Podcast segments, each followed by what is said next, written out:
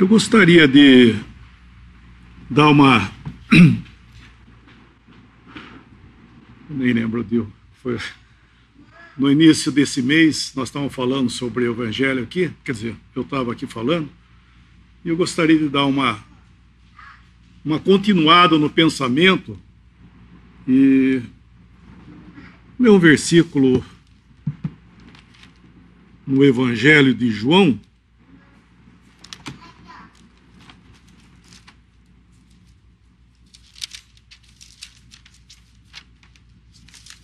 Evangelho de João, capítulo 5.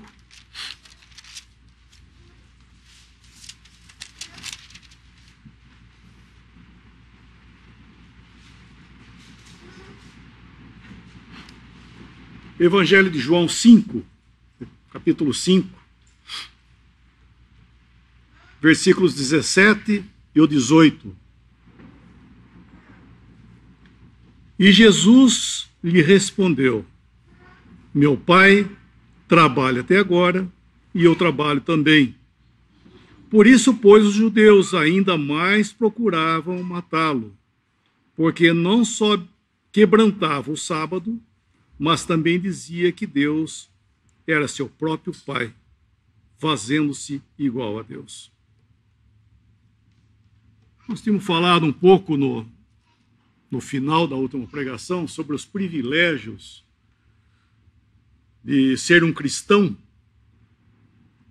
de poder crer nesse evangelho da salvação que é em Cristo Jesus, o que o que essa verdade sobre o evangelho de Cristo da simples palavra de crer no Senhor Jesus e ser salvo, esse, esse simples fato o que ela faz com uma pessoa, nós estávamos falando, esse privilégio muito grande. Então, nesse, começando por esses versículos, continuando aquilo que nós tínhamos falado, no início do mês, eu não lembro que dia foi, acho que foi dia 7, por aí, né?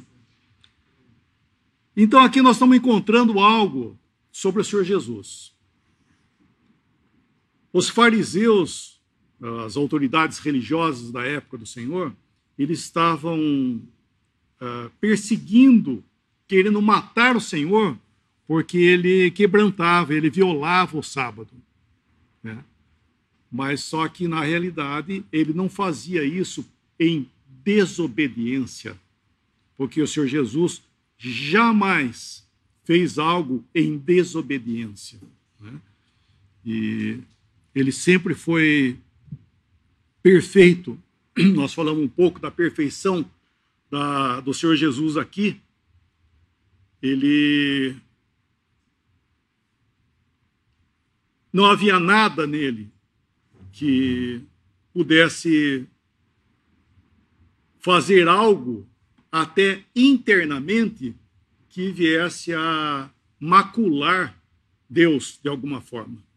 Ele era perfeito, um homem perfeito em todos os sentidos da palavra e, e muitos, até inclusive nesse próprio evangelho, só aproveitando o espaço, que alguém me falou esses dias atrás, no capítulo 2, quando nas bodas faltou vinho, né?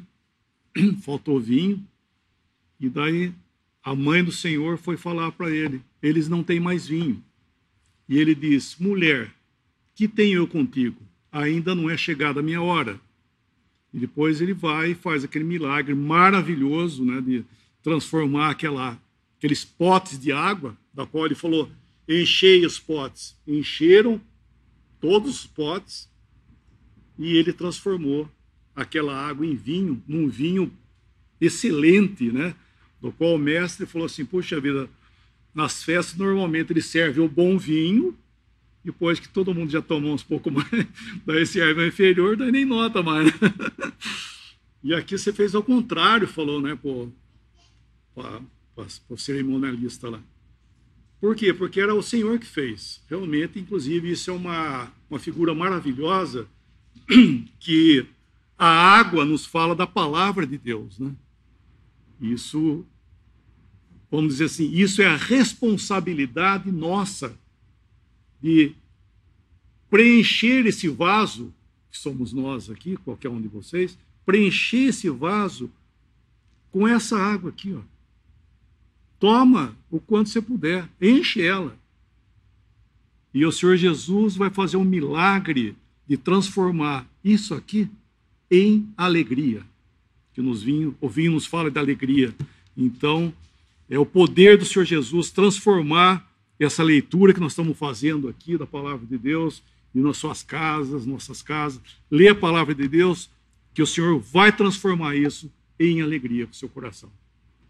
Creia nisso, porque é uma verdade. Mas eu estava falando porque. Ah, sim. Daí, quando Maria foi falar, eles não têm mais vinho. Quando o Senhor respondeu para ela, mulher que tenho, mulher que tenho contigo, ainda não é chegada a minha hora. Por favor, gente, isso ele não estava respondendo grosseiramente, não. Ele estava, ó, oh, mulher, sai daí, você não tem nada com isso. Por favor, jamais. Não é? Porque na lei, inclusive, está escrito: honra teu pai e tua mãe. Né? Ele, o senhor jamais desonraria o pai e a mãe. Esse termo que ele usou, por isso que pega aqui, joga para português e, e chuta, né? Aqui, pelo contrário, essa palavra, mulher que tenho contigo, era respeitoso. Não era algo, porque senão o senhor estaria quebrantando a lei, né? estaria ofendendo Deus no sentido pela lei. Né? Então, se, voltando aqui no nosso capítulo, o senhor jamais fez algo desonrando Deus. Então, esse, no caso que eles estavam bravos com o Senhor, o professor estava mostrando que o farisaísmo, que a religiosidade, que eles estavam guardando o sábado, eles estavam permitindo que o, o mal acontecesse no sábado e guardando o sábado. E o Senhor estava mostrando qual que dentre vós que tem uma ovelha que caiu no, no barranco, no dia de sábado vai lá salvar. Lógico que vai salvar. E o senhor, o senhor veio, o senhor não estava violando nada, não. Só que tinha mais um detalhe, que esse é o assunto. Ele estava, final, versículo 18, ah, perdão, é isso, versículo 18 aqui do capítulo 5, que ele estava dizendo que Deus era seu próprio pai, fazendo-se igual a Deus. O que, que é isso aí? Os judeus estavam vendo o Senhor Jesus falar: meu pai trabalha até agora, meu pai, o pai, o pai. Esse pai que ele estava falando é o pai, pai mesmo. Nós já comentamos isso a última vez. É o pai, pai mesmo. Porque os judeus, eles não tinham o pai do mesmo caráter. Tem um versículo nós já acho que lemos aqui também, mas vamos ler outra vez. É... Isso, Malaquias, último livro, Malaquias.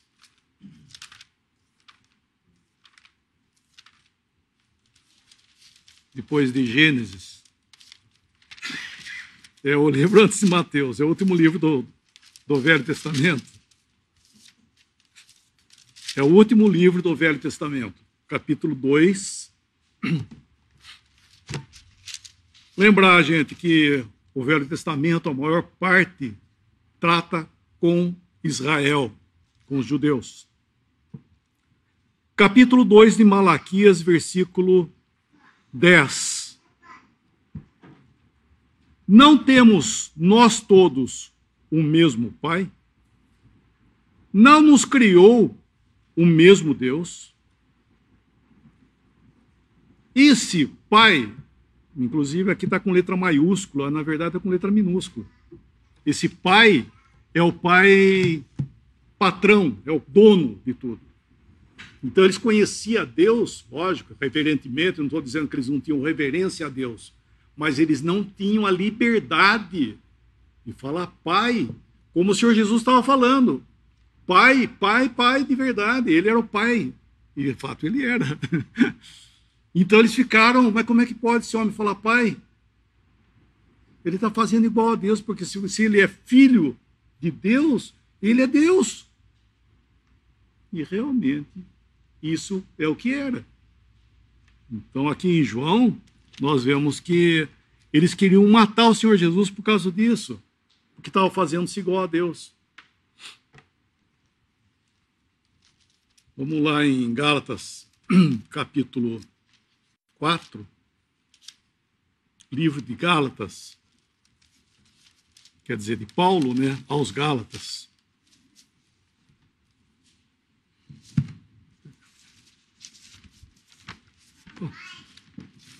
Gálatas 4, versículo 5.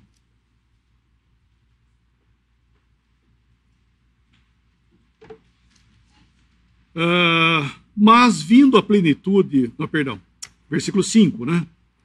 Para remir os que estavam debaixo da lei, a fim de recebermos a adoção de filhos. Então aqui é filiação. É, é filiação. Paulo está tratando filiação, assim como ele fala em Efésios também, ele fala de filiação. Qual a diferença? Não sei se nós comentamos isso outra vez. A diferença é que você vai numa entidade aí, alguma casa de, de crianças, né? Vai lá e procura uma criança para você adotar. Então você pega, adota a criança, põe seu nome nela, seu sobrenome, põe a toda a sua, sua herança, né? As dívidas, tudo na, põe para criança, então é, pá, você pôs nome, tudo, para tudo, tá tudo certinho. E é seu filho? Puxa, é meu filho, como é que chama? Ah, chama fulaninho, chama até Júnior, botei até de Júnior nele. É seu filho? É seu filho por como? Por adoção. Isso, na verdade, em português aí, o que dá a entender no, no, no Gálatas aí, é adoção.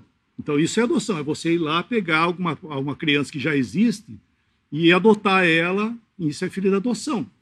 Mas não é isso que está escrito aí, na verdade. Ele está falando sobre filiação. O que, que é filiação? É filho mesmo. Né? O Bernardo, você não é filho dele? Então, é filho, filho mesmo. Ele não foi adotado. É filho dele. Então, o que, que ele fala? Quando ele fala pai, ele não está só falando pai porque ele cuida dele. É pai porque é pai mesmo. E aqui é o que o senhor estava falando lá no Evangelho, quando ele falava pai, isso que o judeu ficou, os judeus ficaram ah, escandalizados porque ele estava falando ao pai como um filho mesmo. E aqui nesse capítulo de Gálatas e também Efésios, quando Paulo vai falar da nossa posição, ele está falando dessa filiação. Aqui nesse, esse aqui, é nesse aqui sim. Deixa eu pegar aqui, deixa eu pegar nessa Bíblia aqui que é mais fácil de eu achar.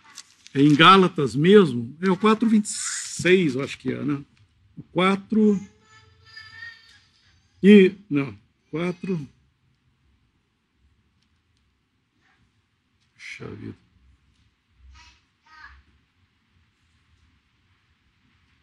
É, o 28.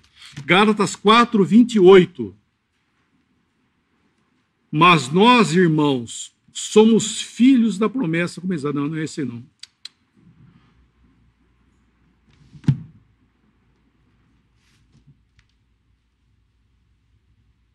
Puxa vida? Ora, mas é esse contexto. Todos nós somos filhos. É 3, perdão, é o 3,26, né? Isso, é o 3,26. Estava achando que estava no 4, né? No 3. 3,26, perdão porque todos sois filhos de Deus pela fé em Jesus Cristo. Filhos de Deus, filho, filho. Não é filho de adoção, é filho, filho. Por quê? O Senhor Jesus, ele fez uma obra na cruz do Calvário, como aqui sempre é falado, esse é o assunto, né? Que o Senhor Jesus, ele veio a esse mundo para dar a sua vida aqui por pecadores. Ou, na, na realidade, ele morreu por todos, né? A palavra diz que morreu por todos. Mas os que creem não são todos, infelizmente. A obra, sim, foi para todos. é, alcança, né, é que nem jogar um, um todo, né? Jogar o todo, ele estende a todos. Mas nem todos aceitaram essa, essa salvação, infelizmente. Tem aceitado. Mas os que creem, os que aceitam essa verdade, eles são feitos o quê? Filhos de Deus. Por quê? Pela fé em Cristo Jesus, que é que, que ele veio dar a sua vida por nós. Nós, ou você, né, qualquer um de nós, impossibilitados de salvação. Até eu citei aqui a, a última vez a parábola, parábola, não, perdão, o caso lá de na casa de Simeão, Simão, Simeão, Simão, que o Senhor Jesus foi lá, que aquela pecadora foi aos pés dele chorando, e daí ele citou, por causa de, de Simão ter julgado ele, aquela mulher que foi aos pés dele era uma pecadora da cidade. Foi lá e ficou chorando aos pés dele, enxugando com os cabelos. Ah, falou no seu coração: ah, se esse homem fosse, fosse profeta, ele bem ia saber quem está aos pés dele, porque é uma pecadora. E o Senhor falou: Simão, tenho alguma coisa para você, dizer para você. Diz é mestre. Um homem tinha dois devedores. Um devia 500 e outro devia 50. Não tendo os dois com que pagar, perdoou a ambos. Quem você acha que vai amar mais? Ele diz: suponho que aquele que mais perdoou. Daí ele fala da mulher em comparação com ele. Ou seja, existe na ideia humana, isso é qualquer um, achar que você é melhor do que o outro. E por você ser melhor que o outro, o outro precisa de Deus. E você nem tanto. É o que ele estava falando. Ah, essa mulher que está aos pés dele, isso é pecadora. E o senhor falou isso. Um devia 50, o credor devia, um devedor devia 50 e o outro devia 500. Ou seja, você, você deve 50. E ela deve 500 porque realmente é uma pecadora da cidade. Mas não tendo os dois com que pagar. Então, esse é o ponto. Não é o quanto você está devendo. É o que? Você pode pagar ou não? Não podemos pagar. Nem que. Eu, o senhor falou no 50, né? 50 e 500. O senhor podia falar um denário. Tem com que pagar? Não tem, então deve igual. É devedor igual, não tem com que pagar. Esse é o ponto. O senhor não estava mostrando a quantidade, ele estava falando apenas que não tendo os dois com que pagar. Então nós devemos entender que nós não conseguimos cobrir essa dívida com respeito aos nossos pecados. Ainda que você pense que você não é tão, ó, eu não sou tão mal assim mas o que você deve, o pouco, se é que você pensa que é pouco, né? O pouco que você acha que você deve, você não tem como pagar. Nós não temos como pagar. Porque se você pudesse, olha, pensa bem, se você pudesse pagar aquilo que você deve para Deus, então realmente o Senhor Jesus morreu em vão. Né? Então o Senhor Jesus morreu em vão. O Senhor Jesus morreu só para quem precisa. Isso está errado. Isso está errado. Todos nós precisamos de salvação, porque todos nós somos pecadores. Sempre se usa né, a, a figura de, de uma árvore. Você pega um limoeiro, tem limoeiro na sua chácara? Não. Pega um limoeiro, você planta o limoeiro. Até desse tamanho. Pegou na semente. Plantou. Daí começa a crescer uma árvorezinha assim. O que, que, é isso aí? Lógico que você vai falar, isso é um limoeiro. Mas cadê limão? Cadê o limão? Espera aí que você vai ver o que vai dar. vai dar limão. Não é verdade? Isso é um, o Senhor usou esse, essa figura, inclusive, no, no tratamento dos, nos evangelhos, que a árvore ela vai dar o fruto dela. Então, se é um limoeiro, ele vai dar o quê? Ele vai dar limão. Por quê? Só espera o tempo. Dá o tempo, você vai ver o que vai dar. Não vai dar outra coisa. O limoeiro não vai dar, não vai dar manga. Então, assim é o pecador. Não importa se aparentemente ele tem alguma coisa exposta, não, não tem nada. Mas o que, que ele é? Ele é um pecador. E assim é o limoeiro. O limoeiro, ele é, ele é o limoeiro. Né? Usando um limoeiro. Né?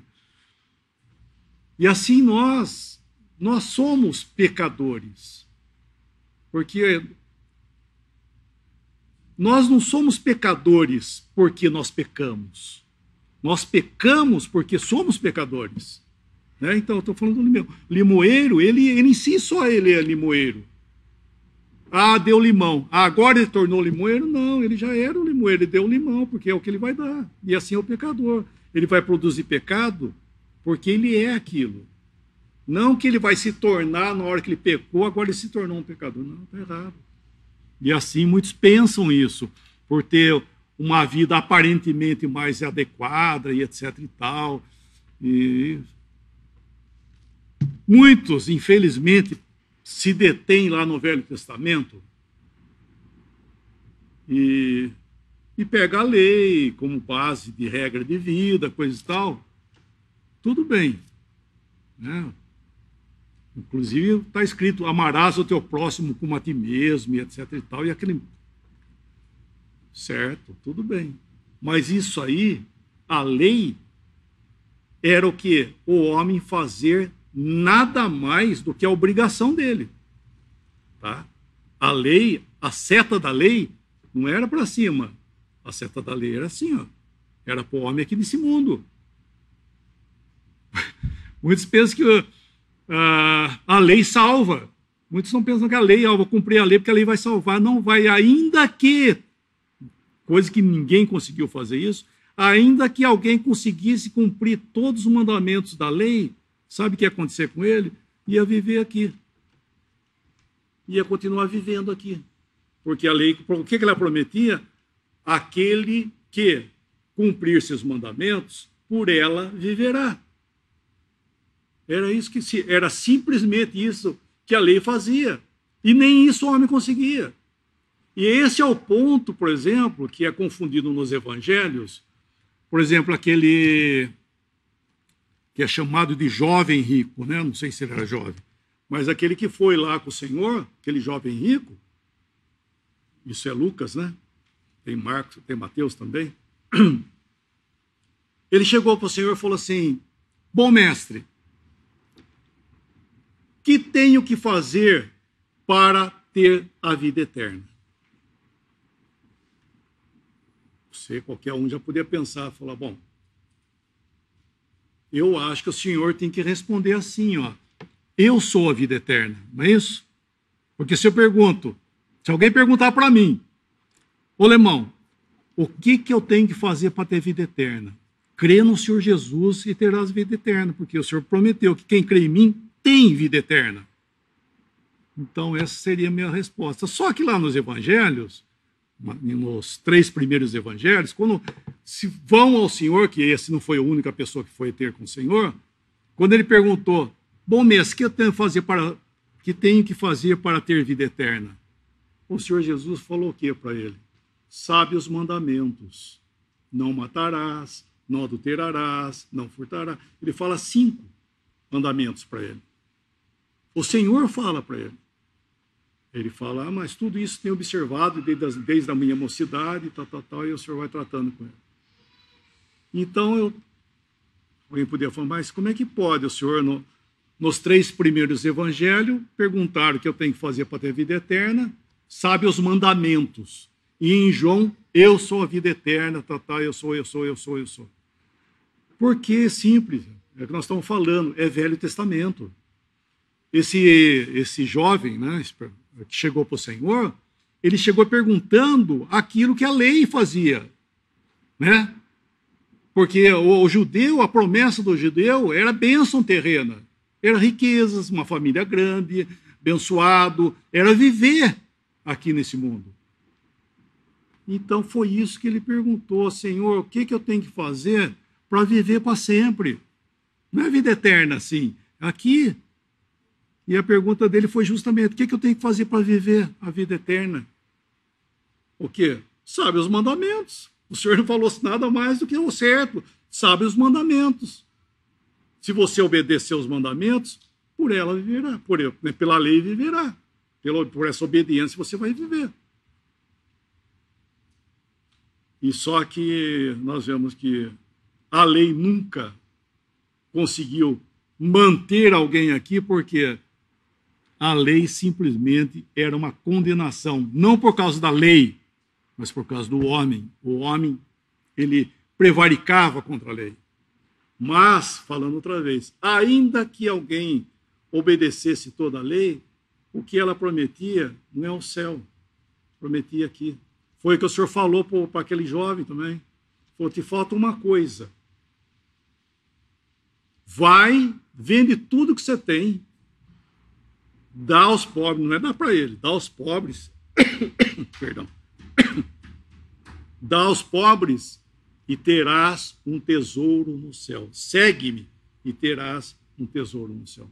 O senhor pegou aquela seta da qual ele estava preocupado, o senhor fez assim, ó. Vai, vende tudo que você tem, dá, segue-me e terás um tesouro no céu. Virou as costas e foi embora.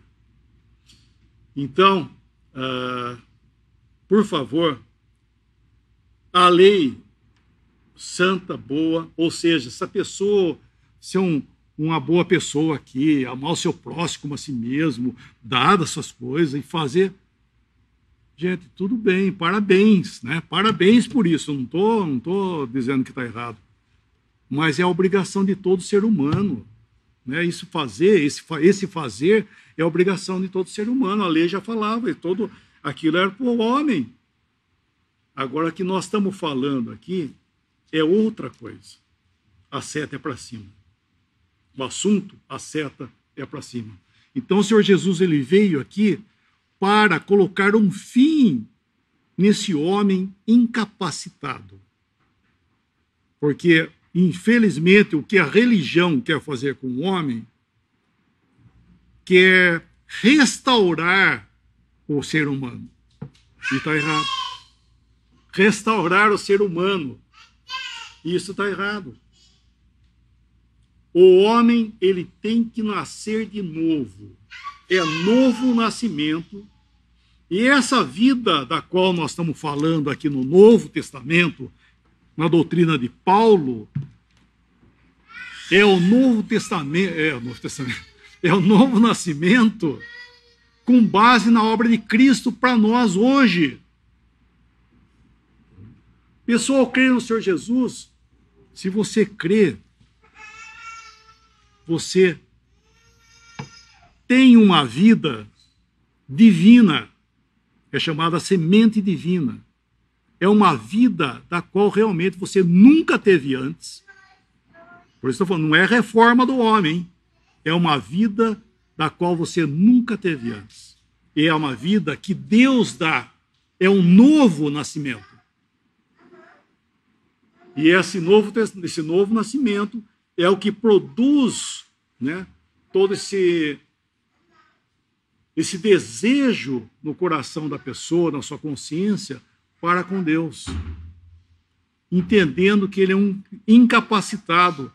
Uma pessoa, uma pessoa só vai se dar conta da sua incapacidade é pelo novo nascimento.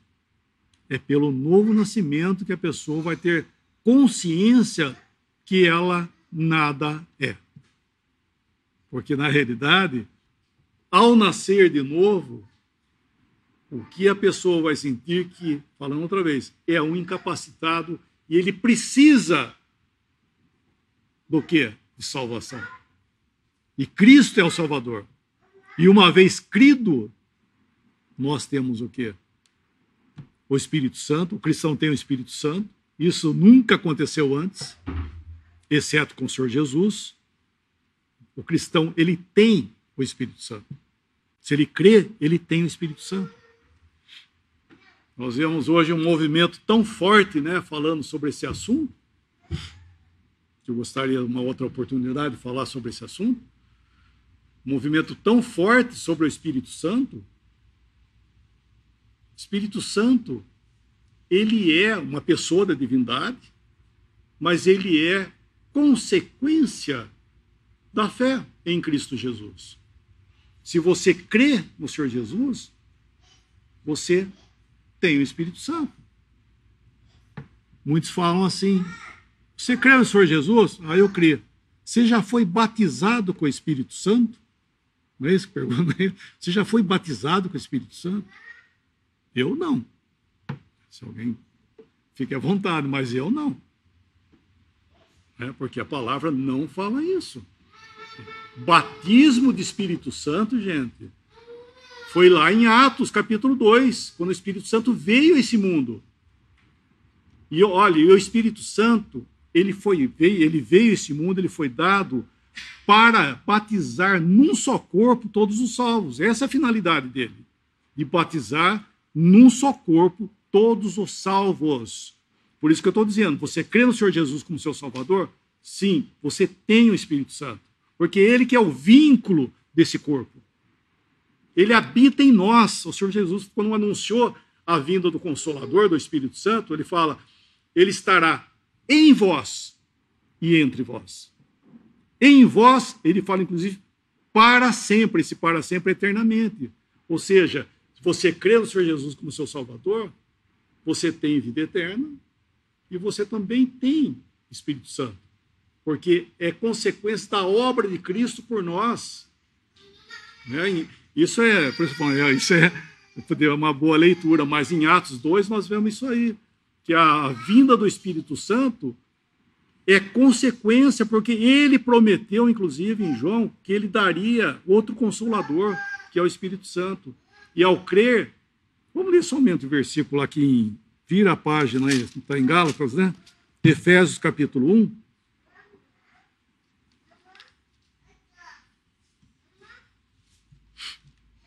É, Efésios 1, versículo 13 e o 14.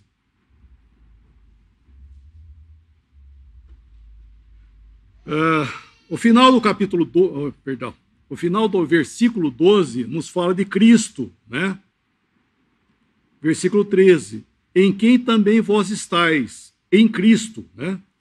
Depois que ouvistes a palavra da verdade, o evangelho da vossa salvação, e tendo nele também crido, fostes selados com o Espírito Santo da promessa, o qual é o penhor da nossa herança para a redenção da possessão de Deus pelo, para louvor da sua glória.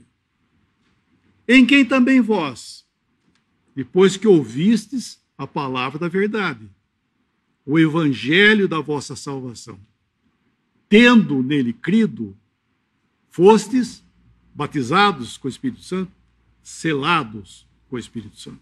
Por quê? É consequência, você crê, você tem o Espírito Santo. Inclusive, aí não se fala nada de batismo tampouco, né?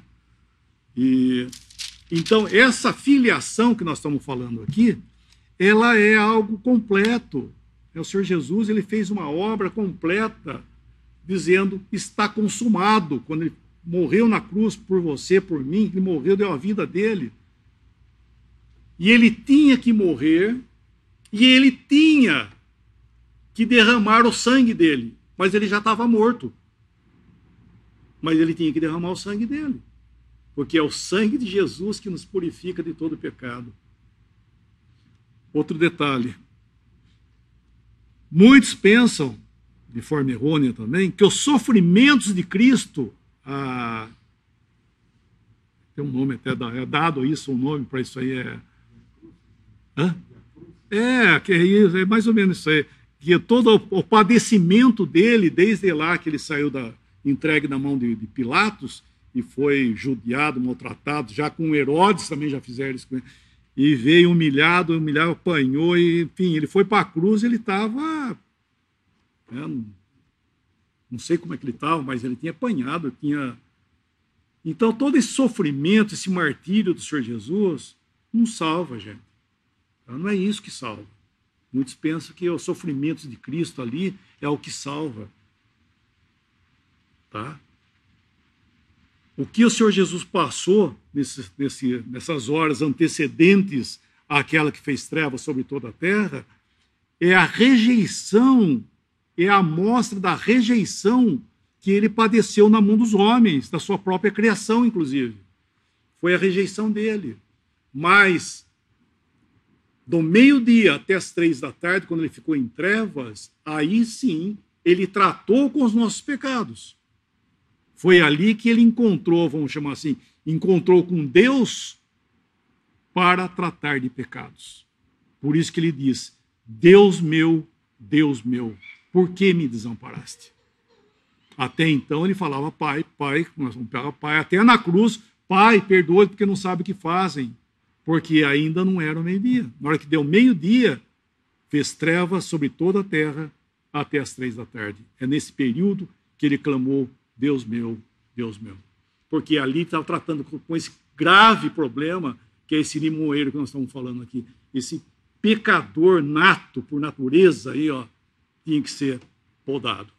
E ele fez isso. Em Cristo, funilou essa criação que não tinha mais jeito. E o Senhor foi para a morte. E ele tinha que, como diz, ele tinha que derramar o sangue. Então, que foi providencialmente divino, aquele soldado foi e furou o lado do Senhor. E saiu sangue e água. O sangue da expiação e a água de purificação e ali foi o Senhor para a sepultura, mas era necessário que ele ressuscitasse. Porque nós estamos falando agora dessa, dessa nova posição. Cristo ressuscitou dentre os mortos para voltar para o lugar de onde ele havia saído. Então, o Senhor Jesus foi voltou, foi assunto aos céus e, tendo sido glorificado, ele enviou o Espírito Santo. Isso que Pedro prega lá em Atos 2, inclusive, falando do assunto lá, ele fala que, sendo exaltado à destra de Deus, tendo recebido do Pai a promessa do Espírito Santo, que ele recebeu, derramou isso que vós vedes e ouvis. Ou seja, o Espírito Santo veio como consequência da obra de Cristo por nós. Então, a obra de Cristo é um, desculpe eu falar assim, é um pacote completo. A obra de Cristo não ficou nada para você fazer. Falando outra vez, porque se, se tivesse sobrado alguma coisa para eu fazer, então eu estou perdido. Porque não, vai, não tem jeito. Então, tem que haver novo nascimento. É uma obra completa da qual ele faz e nos capacita a todas as coisas, a todas as coisas para ele mesmo. Então esse filho aqui, voltando a falar do filho, é o filho do qual você tem o privilégio, aquele que crê, falar pai, né? Já, acho que eu já disse isso, mas falar outra vez. Muitos não, não tem noção, né? muitos falam, ah, Deus nosso Pai, Deus nosso Pai, não tem noção do que está falando. O que realmente é Deus nosso Pai, é o Pai de nosso Senhor Jesus Cristo, o qual ele mesmo disse para Maria Madalena: Vai e dize aos meus irmãos que eu subo para o meu Pai e vosso Pai. E é isso que Paulo está falando aqui. É filiação, é o Pai de nosso Senhor Jesus Cristo. Nós somos filhos, todos vós, salvos, sois filhos de Deus pela fé em Jesus Cristo. Então, esse é um privilégio, sabe? Você crer no Senhor Jesus Cristo é algo muito mais do que a pessoa achar, sabe, que é, ah, eu vou crer no Senhor Jesus Cristo, Pai, porque eu estou desempregado, ou porque estou precisando disso, ou porque não sei o quê, estou com problema na minha família. Gente, eu não vou dizer que o Senhor não vai resolver seu problema, lá que ele vai. Mas não é eu. O Senhor, não, Jesus, o Senhor Jesus não veio para morrer para te dar um emprego melhor.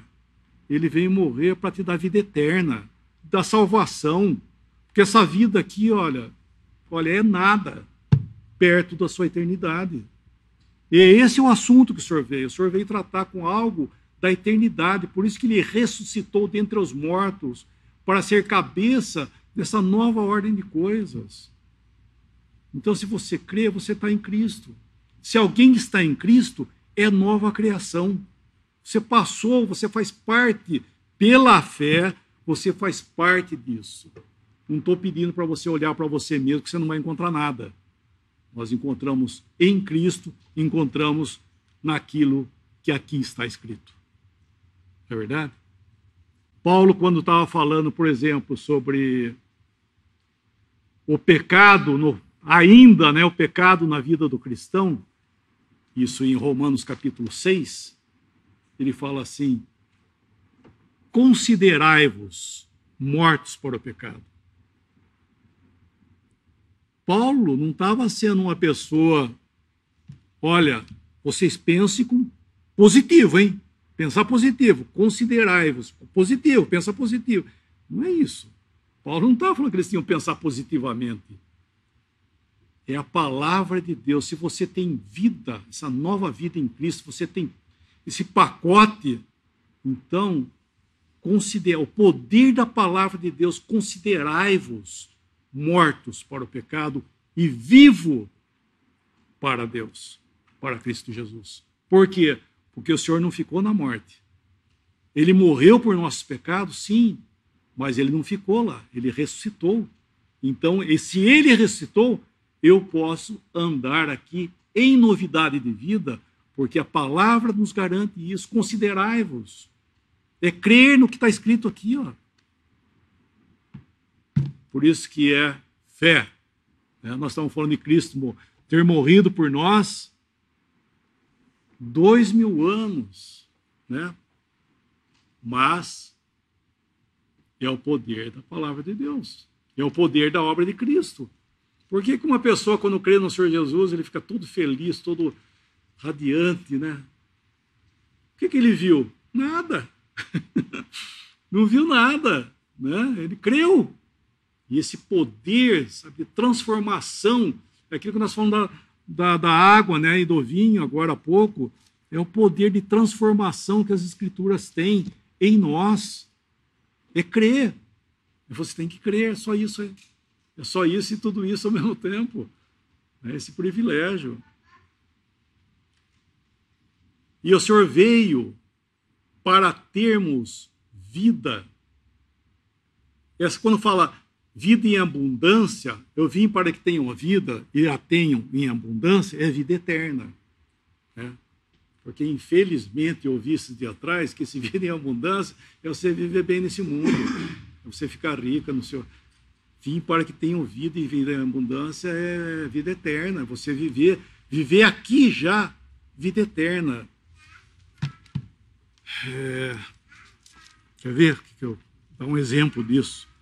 Vamos lá em Juízes para a gente terminar.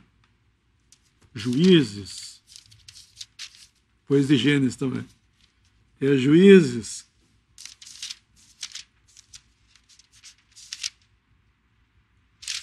6, né? É, juízes.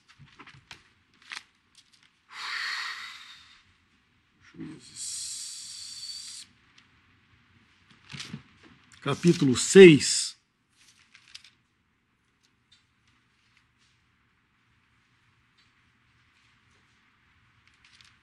Isso, é isso mesmo. Juízes capítulo 6. Versículo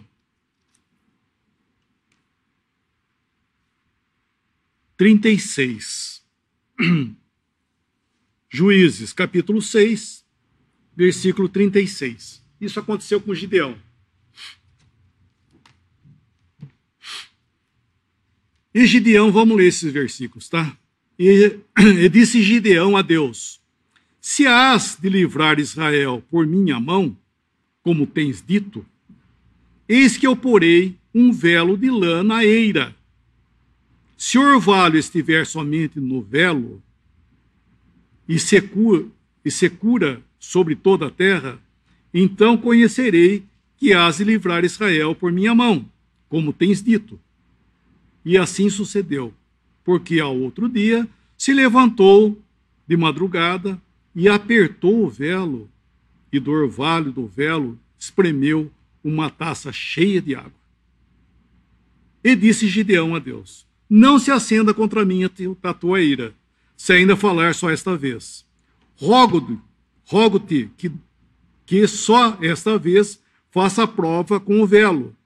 Rogo-te que só no velo haja secura, e em toda a terra haja orvalho. E Deus assim fez naquela noite, pois só o velo havia secura, e sobre toda a terra havia orvalho. Tá, isso é um fato. Ah, mas tá bom, o que, que tem isso aí? É? Ah, tá vamos lá, para O que tem isso aí é que isso nos fala de Cristo. É? Isso não está falando do Senhor Jesus. O Senhor Jesus, quando veio esse mundo, né, nós falamos outra vez, ele era o vaso da bênção o Senhor Jesus era vaso da bênção. Ele era a vida, ele era Deus aqui conosco, Emmanuel, literalmente falando, Deus conosco. E ele era o vaso da bênção para Israel, é o vaso para todos, vaso de bênção. E ele era esse vaso, figuradamente, esse velo, né, uma porção de, de, de cheia. Né? A vida estava nele. Né?